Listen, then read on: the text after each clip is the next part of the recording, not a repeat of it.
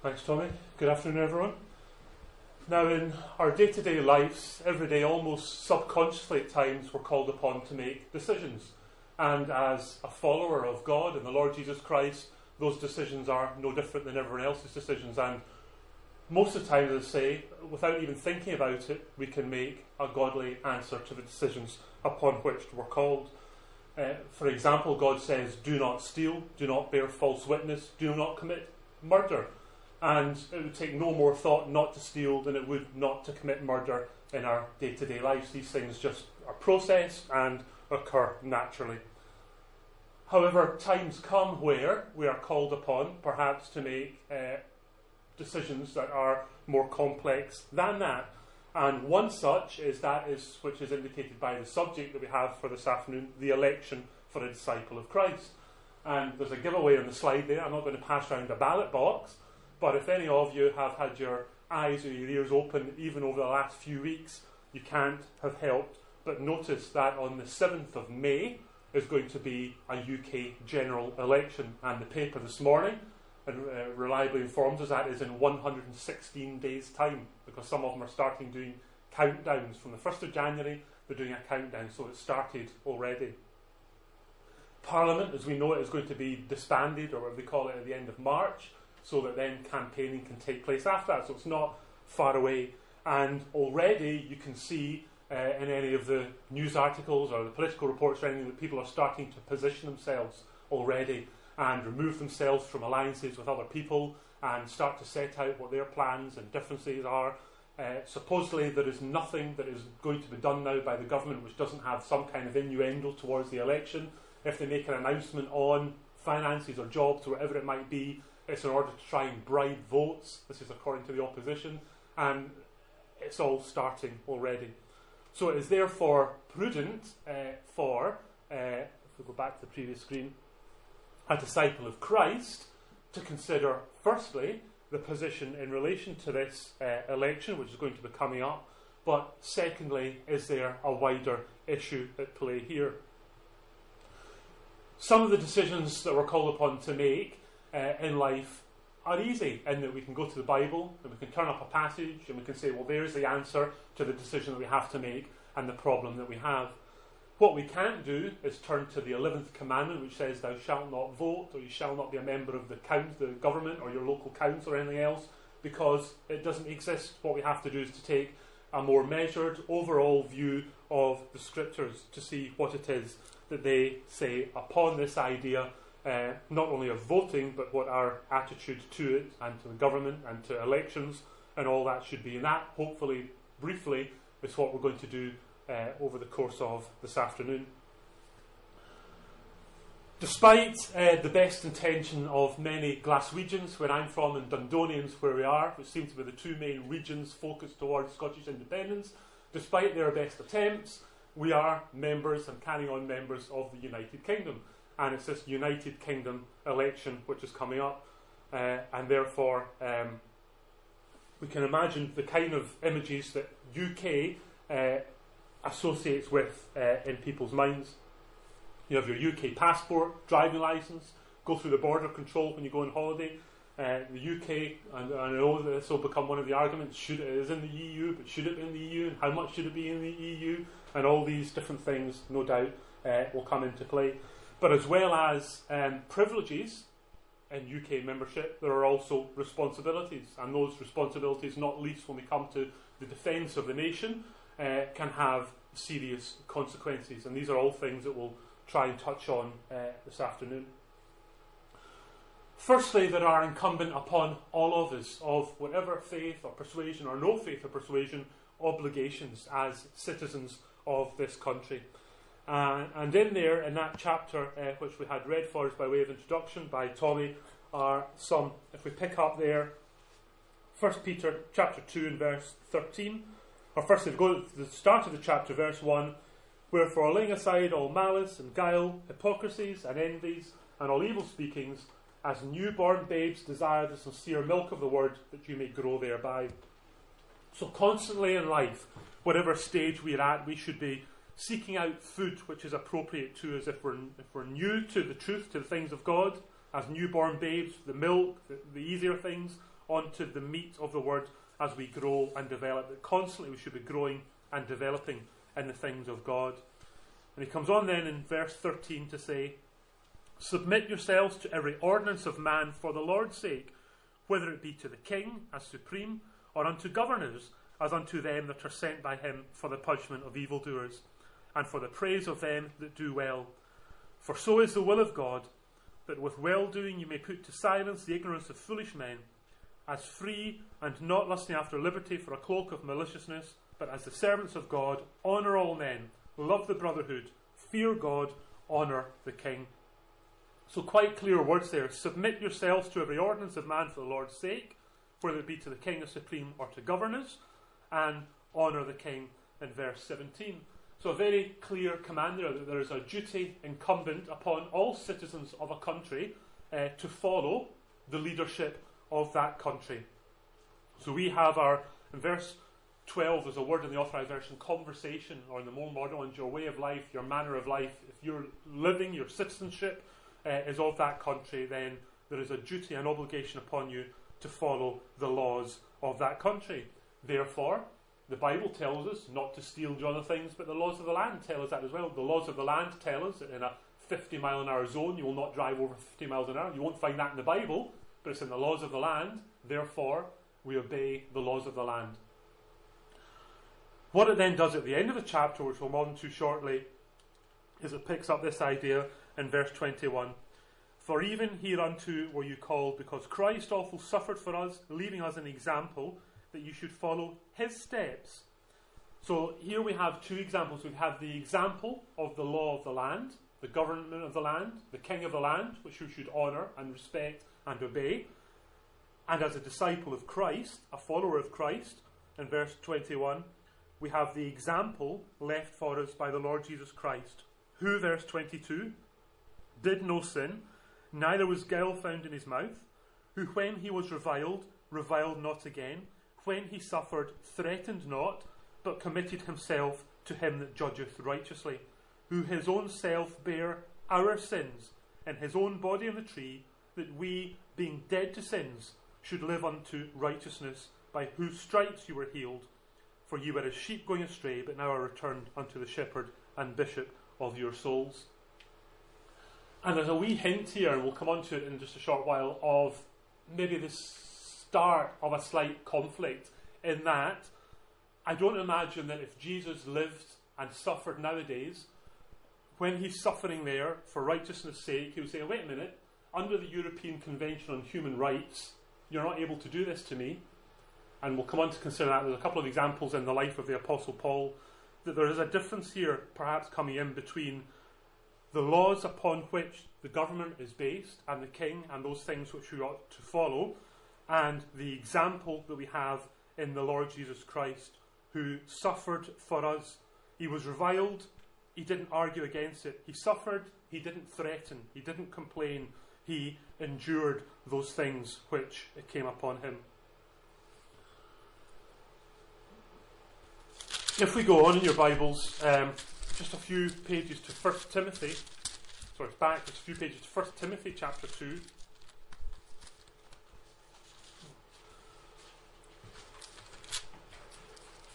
At the beginning of the chapter, it says there, the phrase is on the phrase is on the screen.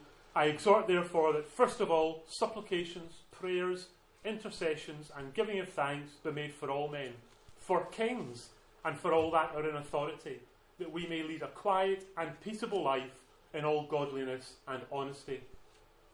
So, not only should we honour the king and the authorities and the powers which are put in place and obey them as best we're able to do, but actually, we're told there that we should pray for them, that the things which they do and enact should allow us to live a quiet and peaceful life in all godliness and honesty. And we're very fortunate in this country that, on the whole, that is true. Uh, there are many people around the world uh, where that is not true, where the leadership and authority under which they live is very difficult and very hard for them. And it's something that in our prayers we should be conscious of and appreciate the great liberties that we do have. If we go back to the Gospel of Matthew, at the beginning of the New Testament, Matthew's Gospel in chapter 22.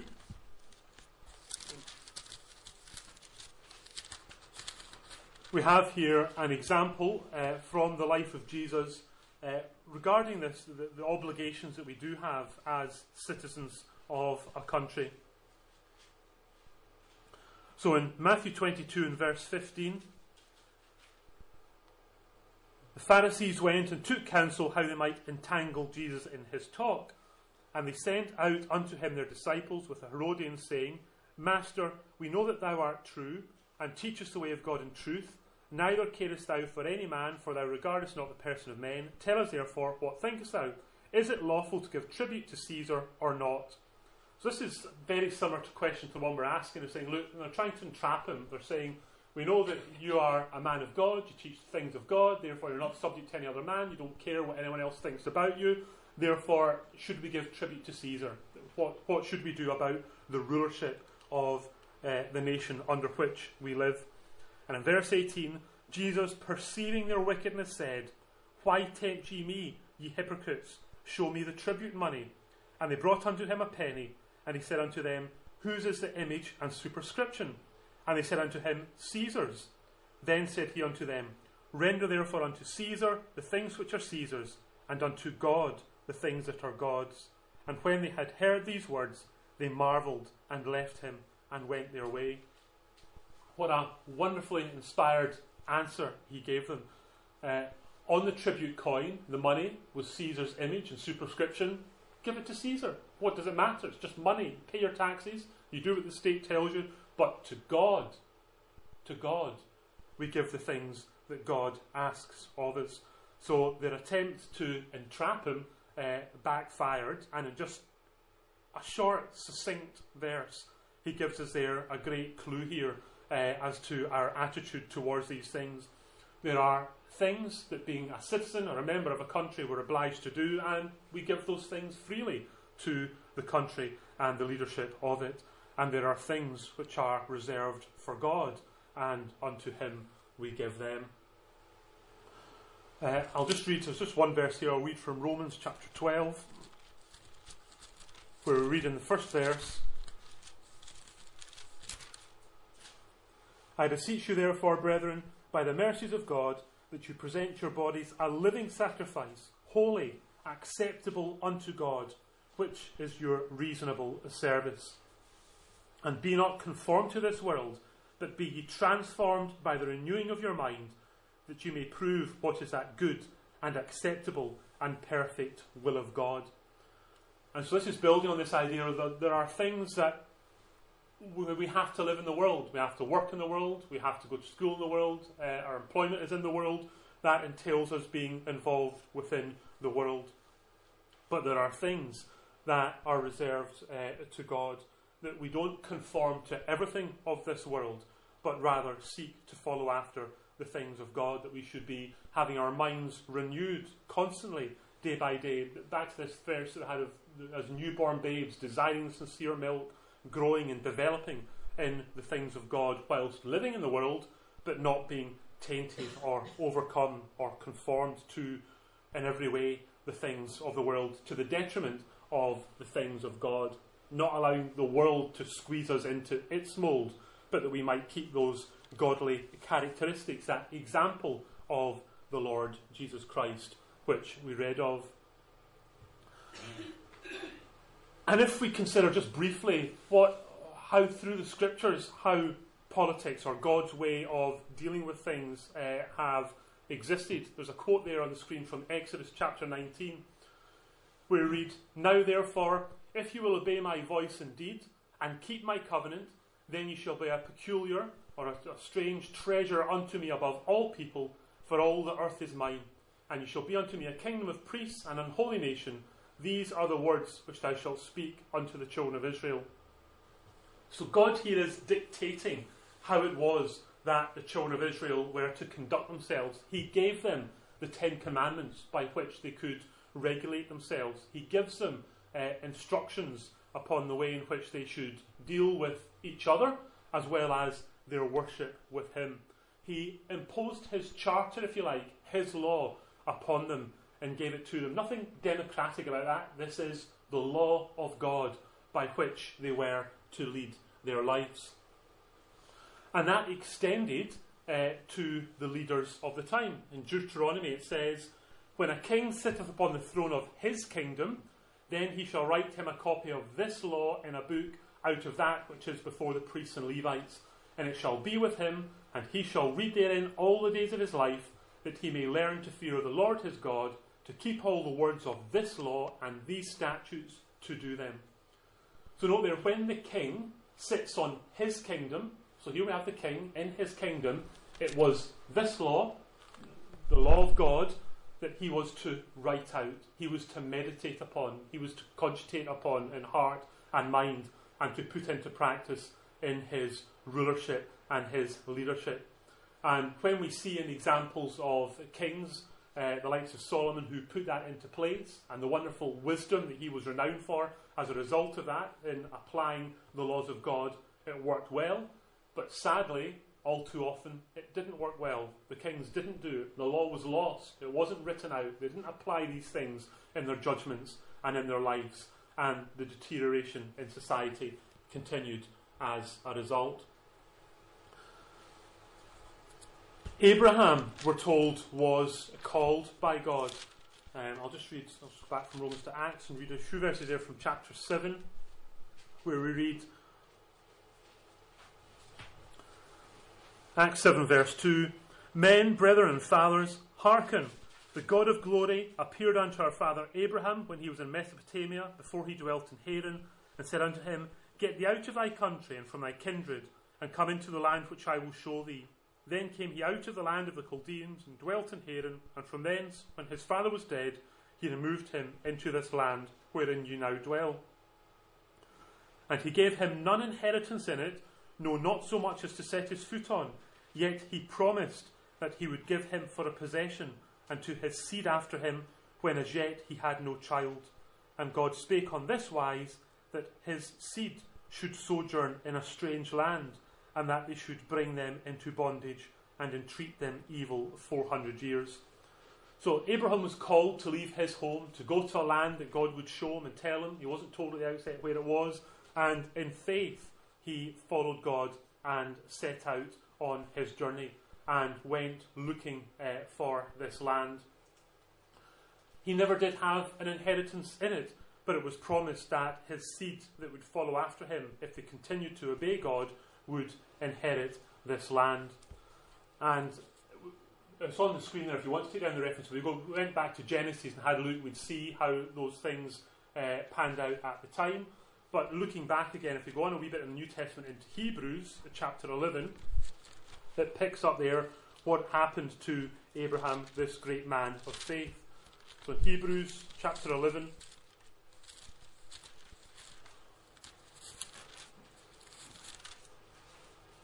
and verse 8.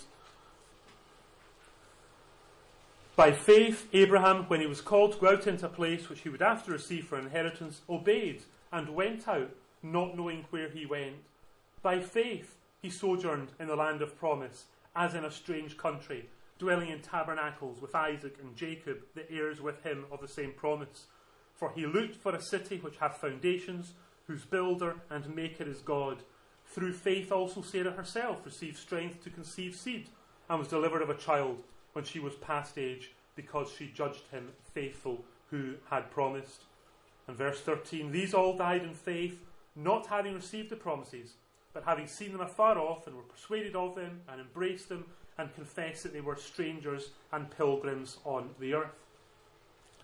So here we have an example of a faithful man of old, Abraham, who lived on the earth, but he lived as a nomad, as a stranger, as a pilgrim, travelling around. And the reason for that was verse 10 of Hebrews 11 he looked for a city which hath foundations, whose builder and maker is God. He lived here, he lived in kingdoms, he lived in lands. They had rulers, they had leaders. He no doubt obeyed the laws of those lands, but he didn't conflict with his uh, allegiance to God. But that isn't what he was looking for. He was looking for a city whose builder and maker is God.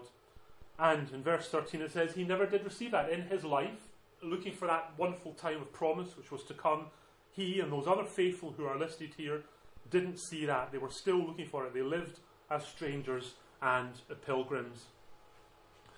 It is worth, I just want to look at one other example. If you come with me to the book of Daniel, which is towards the end of the Old Testament.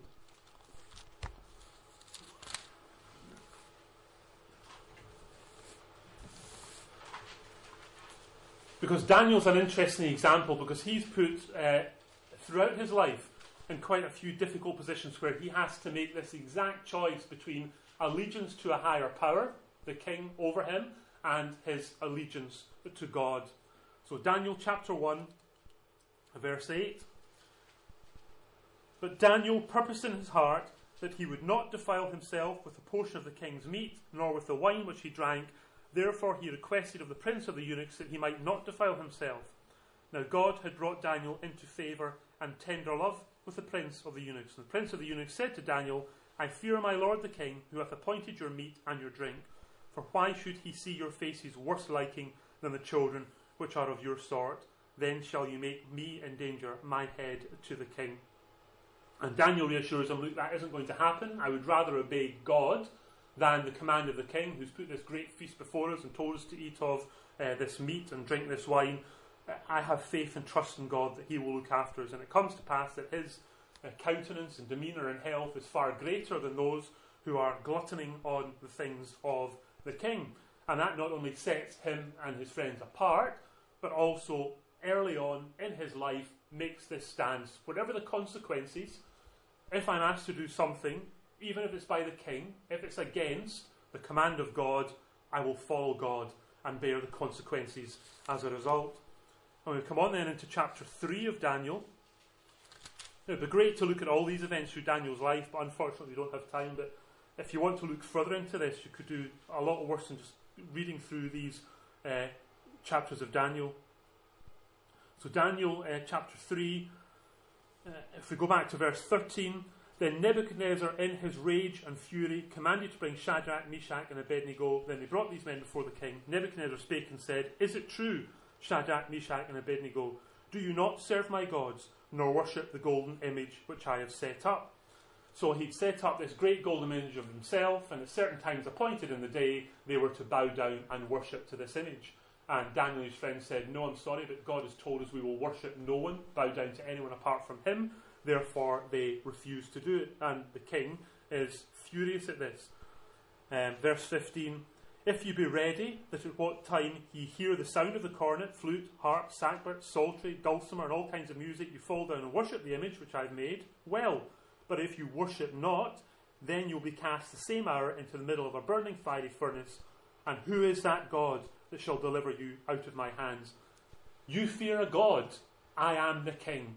Unless you do what I say and worship me, I'll throw you into a fiery furnace. And what God, you, you can hear the uh, in his voice, what God could possibly save you from that? Verse 16 Shadrach, Meshach, and Abednego answered and said to the king, O Nebuchadnezzar, we are not careful to answer thee in this matter. If it be so, our God whom we serve is able to deliver us from the burning fiery furnace, and he will deliver us out of thine hand, O king. But if not, be it known unto thee, O king, that we will not serve thy gods, nor worship the golden image which thou hast set up.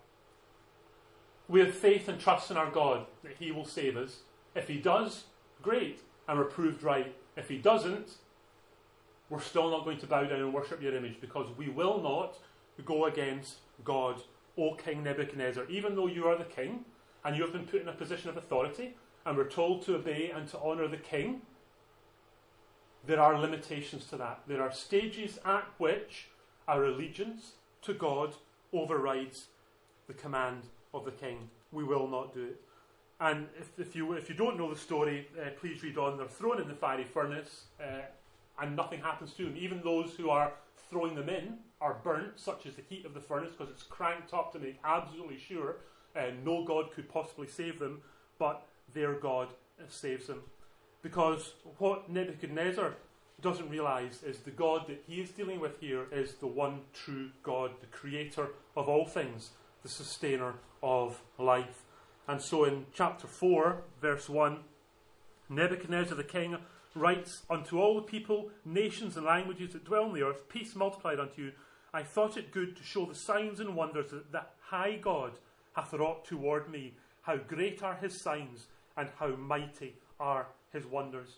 And he writes out this letter to anyone who will receive it and listen, saying, Look, I've been wrong. I've found a God who is way above our gods. This is the high God. This is the God to be obeyed, the God who will save out of very fire if that be necessary.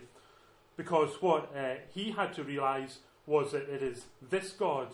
Um, if we go on in chapter 4, it's in verse 17.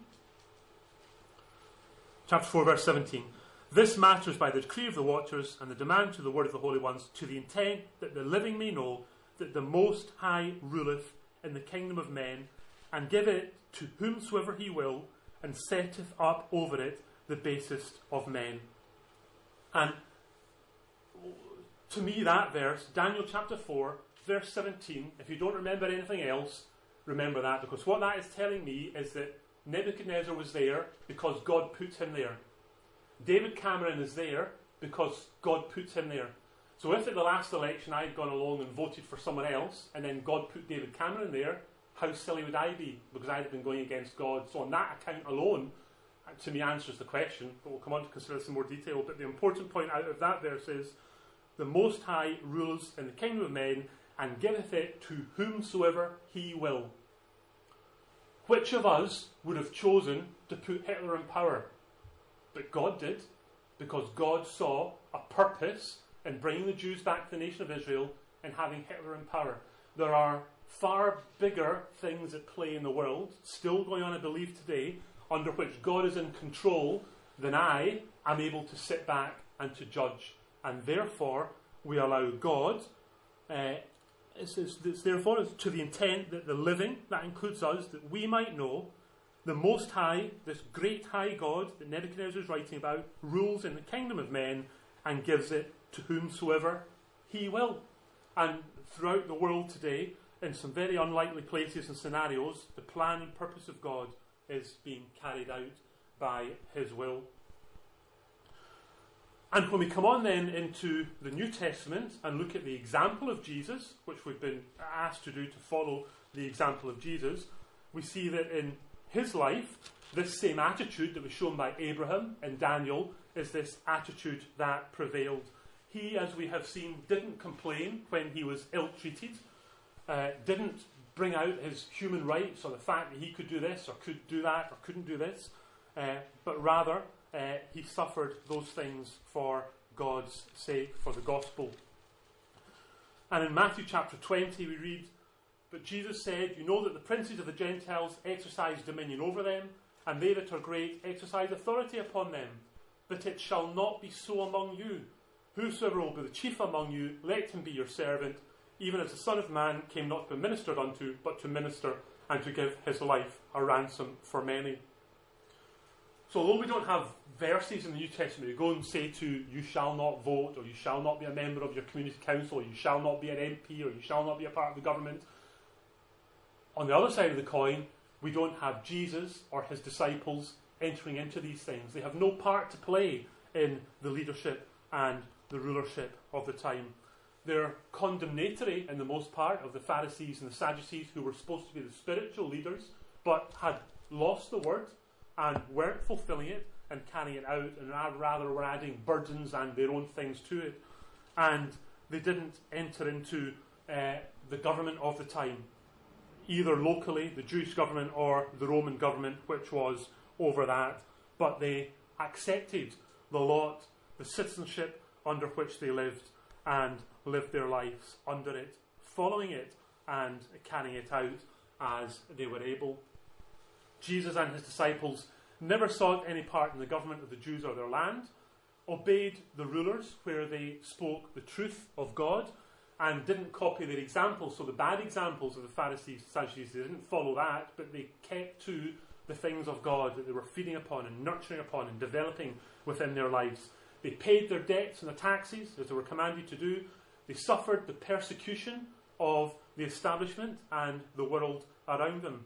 And they lived, in the main part, as wanderers, as in someone else's country, as Abraham did, wandering as a sojourner, looking for a city whose builder was God. And in the New Testament example of the first century church, we find it is no different at all. In fact, Jesus says in John 18, My kingdom is not of this world. If my kingdom were of this world, then would my servants fight that I should not be delivered to the Jews, but now is my kingdom not from hence. Therefore say, I say unto you, the kingdom of God shall be taken from you and given to a nation, bringing forth the fruits thereof.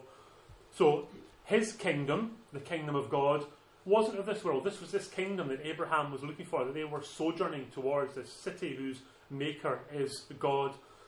If it was here and now, he said, I'd call my disciples to fight and we'd stand up and we'd take the kingdom, we'd deliver the Jews, and but that isn't it. My kingdom is not from hence.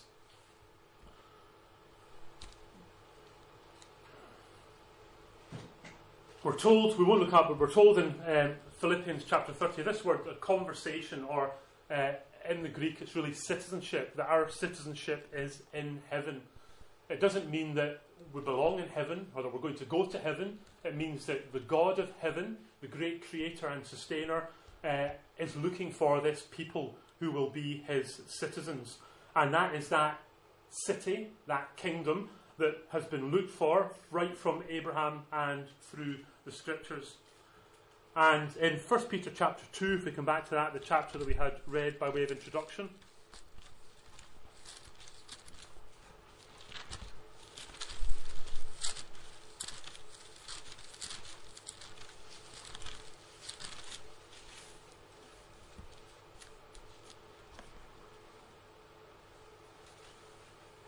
and slightly earlier than the section that we read earlier. So 1 Peter chapter 2 and verse 7.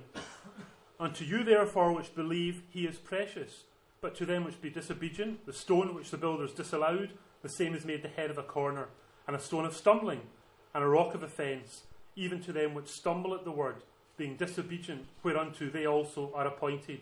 But you are a chosen generation, a royal priesthood, a holy nation, a peculiar or a special people that you should show forth the praises of him who hath called you out of darkness into marvellous light. In time past you were not a people, but now are the people of God. And that is this great time which throughout the scriptures people have been looking for when this nation is being gathered, which will be a people of God. Not people of Scotland or the United Kingdom or Europe or any other country, but citizens of the Commonwealth of Israel, citizens of the kingdom of God. And if that is our allegiance, and if the Lord Jesus Christ is our King, then we're told in Ephesians that we are to be separate or apart. It's worth just briefly, if we just go back just to look at these verses. So back to Ephesians chapter 2.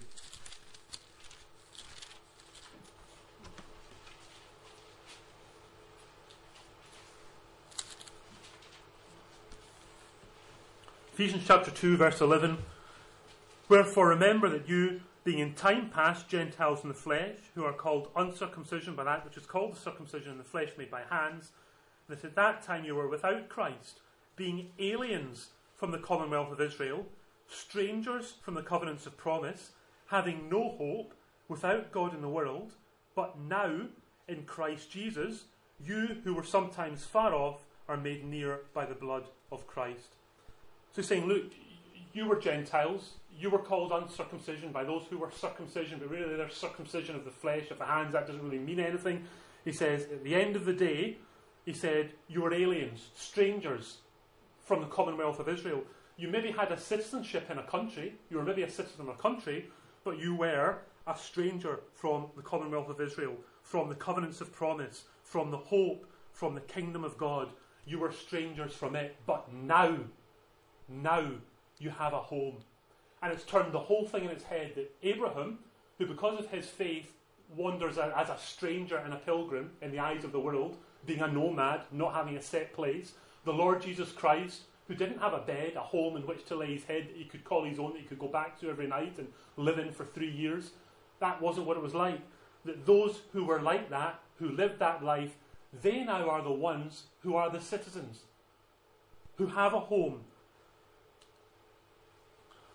Verse 12 You were aliens from the commonwealth of Israel, strangers from the covenants of promise, having no hope, without God, but now in Christ Jesus, you who were afar off, who were in that position, are made near by the blood of Christ. You now are the ones who are the citizens of the kingdom of God, who have that hope, who have that surety, who are members of the commonwealth of Israel, who have this wonderful belonging, this wonderful kingship in the Lord Jesus Christ.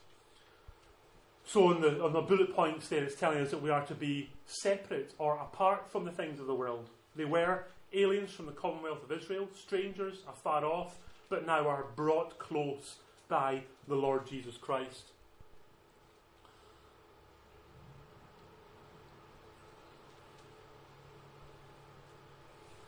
Therefore, um, because they're brought near by the Lord Jesus Christ, they have this new home, this new belonging. And if we have this new allegiance, this new kingdom, this new family, this new king, now, then that puts in our mind a different question where we're then asked to come to judgments about the land in which we live. Now, I've put on there very quickly just to stir your thought just for 30 seconds. This is it's part of in an American style type system the UK is introducing a citizenship test. So those who come here who want to become citizens, as well as being able to speak, uh, pass an English speaking test, are going to be given a test. Now, this, this is some, some of the questions I picked at random. Do we think we could all answer these? According to the 2001 census, what proportion of the British population are Christians? 20%, 70%, 50%, or 90%? If you're very astute, you'll have seen the answers at the bottom right, upside down. Um, one which is maybe slightly more difficult. Uh, how often does the cabinet normally meet? Daily, twice a week, weekly, monthly? I'm quite surprised that people are expected to know that, but the answer I think is weekly. Um, somebody tells us it's four along the bottom. C, weekly. Right. So, have been asked questions such as that, so that at a ceremony at which mass gatherings are, they can be given out a certificate to say, "Well done, you are now a British citizen."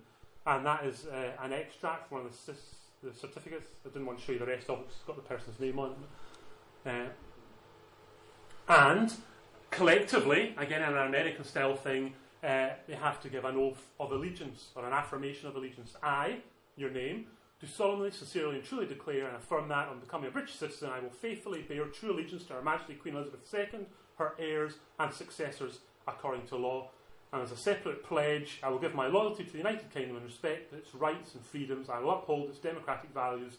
I will observe its laws faithfully and fulfil my duties and obligations as a British citizen. How do those things affect us, not only in relation to our British citizenship, but if we are claiming allegiance to the Commonwealth of Israel, to the Kingdom of God? What mantra in our mind, as an affirmation of allegiance or a pledge, do we have towards God and towards His kingdom?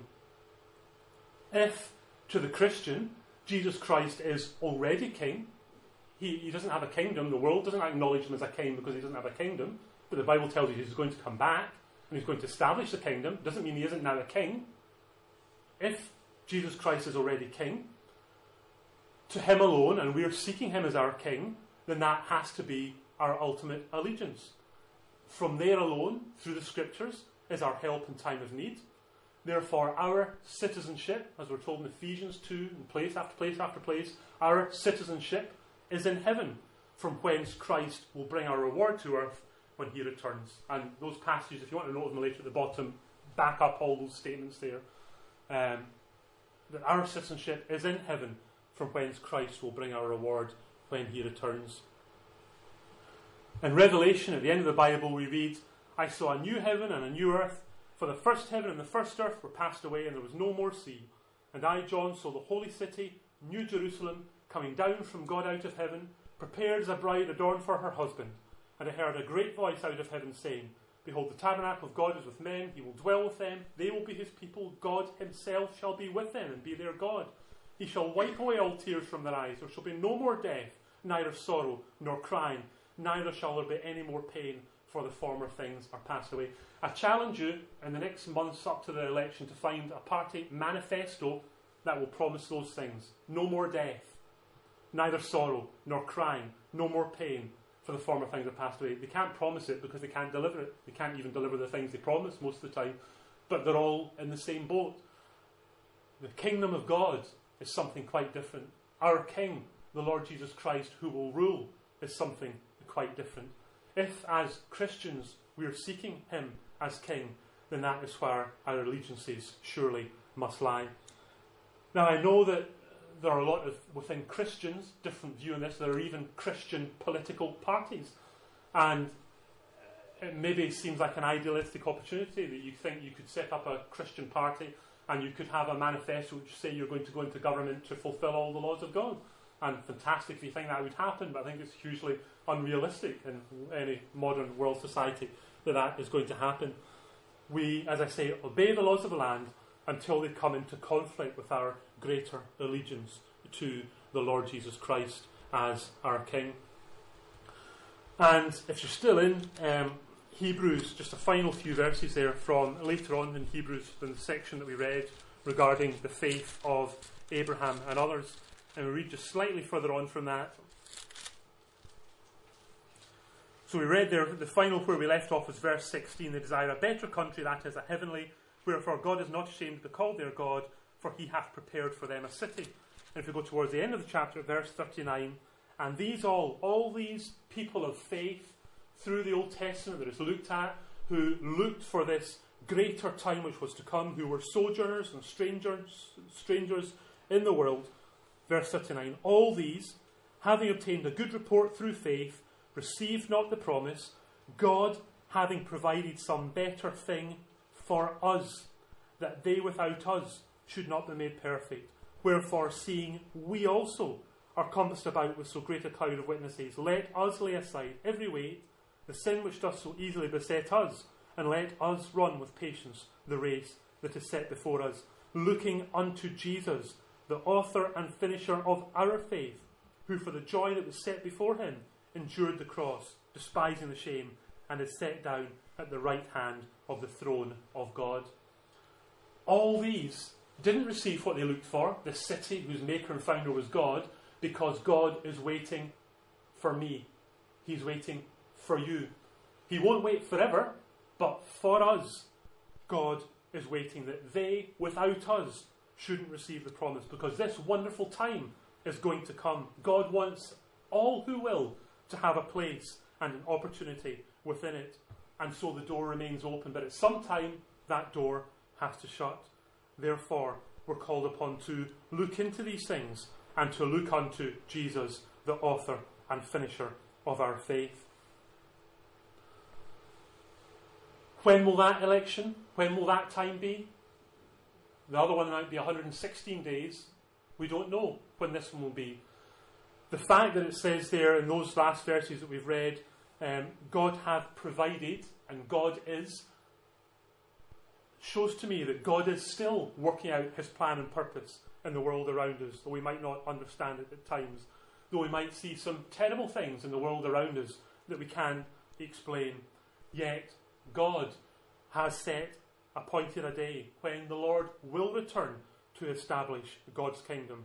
When that day will be, we don't know, and perhaps it's a good thing, so we each, each day need to be preparing and readying ourselves for that time. Meantime, if we as Christians are seeking those things of God and following after them, then that impacts upon our lives. It impacts upon the easy decisions that we make day by day without even thinking about it, that we discussed at the start. But it also has an impact, and we could spend a whole other talk now, but I won't, don't worry, Tommy, I won't start, looking at the more difficult day to day decisions. For example, um, we live in a house which has a field at the side of us, and it's a lovely outlook over the field. And a notice has come through the door saying the council are rezoning the field and 124 houses are going to be built on it. Your immediate reaction is, we're not building on the field beside my house. But it's not my house, it's not my field. I have nothing apart from what God has given me. It is God's. And who are we to object to that? Or the high speed railway line down the bottom of our garden? Or more difficult perhaps, the government of this country, which God has put in place. Bringing in a bill to introduce same sex marriage or anything else that we might not think is a good idea? Is that something for us to take an opportunity to object to? Or is that something for us to think? I don't know how many days it is, but I'll tell you this the things that are going on in the world around me makes me think those numbers are getting smaller all the time. And that is where our allegiance lies. And that is that time and that city that we should be looking for in all areas of our lives.